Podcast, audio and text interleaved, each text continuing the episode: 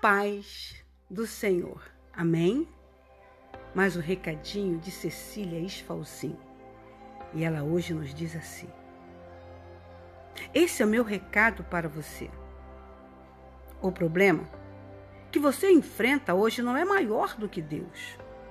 A tristeza que está tentando te parar não é superior ao amor dele pela sua vida.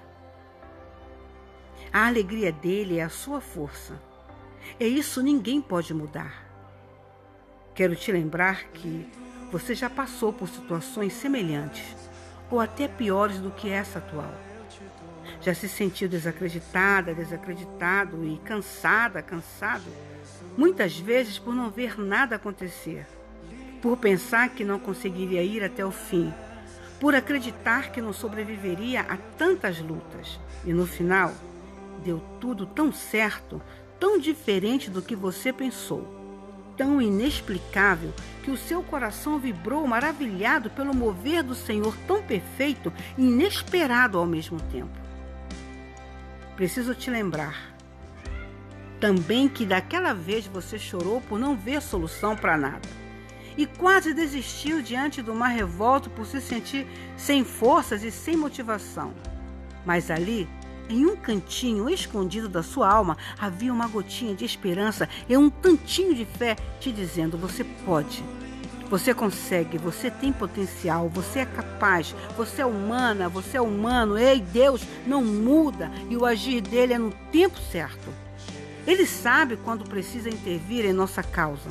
Conhece o nosso limite, se compadece de nós e sabe muito bem quando algo não vai bem com a gente. Ele nos respeita e compreende, e mais do que isto, ele cuida de nós e não nos julga por nada.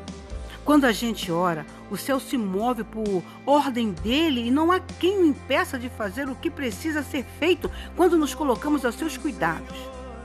Sabe, nenhuma afronta fica sem resposta quando nos silenciamos, deixando com que o Senhor faça justiça por nós. Se calar pode até parecer um ato de covardia, medo ou falta de argumentos, mas não é. Confia que tudo está sob o controle daquele que tem o poder sobre todas as coisas e descanse na certeza de que tudo vai se resolver e que ninguém frustra o que já foi determinado para você. O impossível a ele pertence e o nosso amanhã também.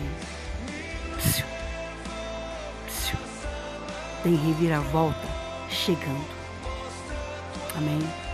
E aonde você puser as plantas dos seus pés, seja você uma bênção. E fiquemos todos na paz do Senhor. De Cecília Esfalzinho.